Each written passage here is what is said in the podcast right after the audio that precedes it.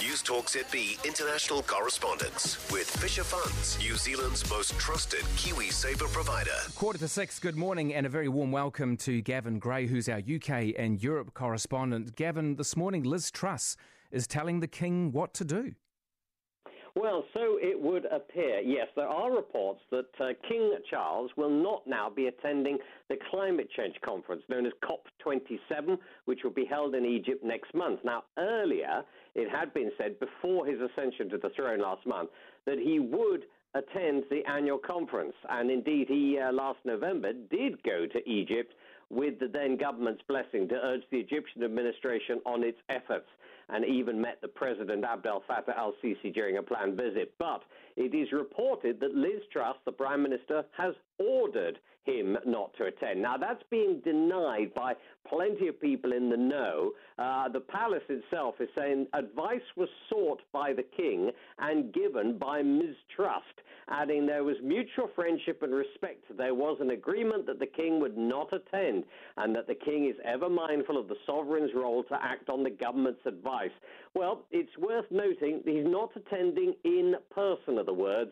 Might that leave the door sort of slightly open, as it were, for a virtual contribution? We don't know. Or might this signal very early tensions between the new king and the new prime minister? Mm, interesting stuff indeed.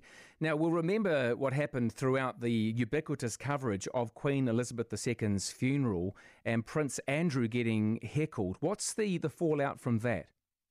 Yeah, you'll remember that thousands of people were lining the streets on the way from the Royal Mile to the Palace of Holyroodhouse to St Giles Cathedral in Edinburgh, and uh, that, of course, was all part of the uh, uh, uh laying in uh, in state, as it were, here.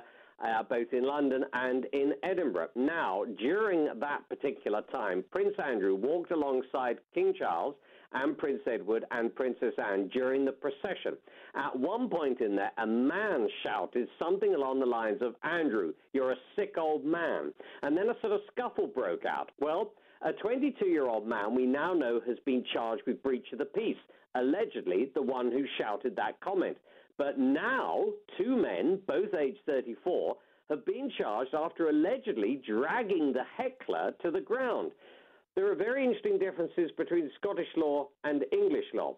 In Scottish law, somebody can be arrested for a breach of the peace if they are shouting, if they are deemed then to be a, a, potential victim of being attacked themselves.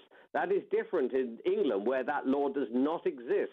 However, in this case, both the heckler, it's alleged the 22 year old, and two men aged 34 who are alleged to have assaulted the heckler have all now been charged and should appear in court in the next few days. Uh, well, lovely. Yeah, good, I guess. Gavin Gray, thank you so much for your time this morning.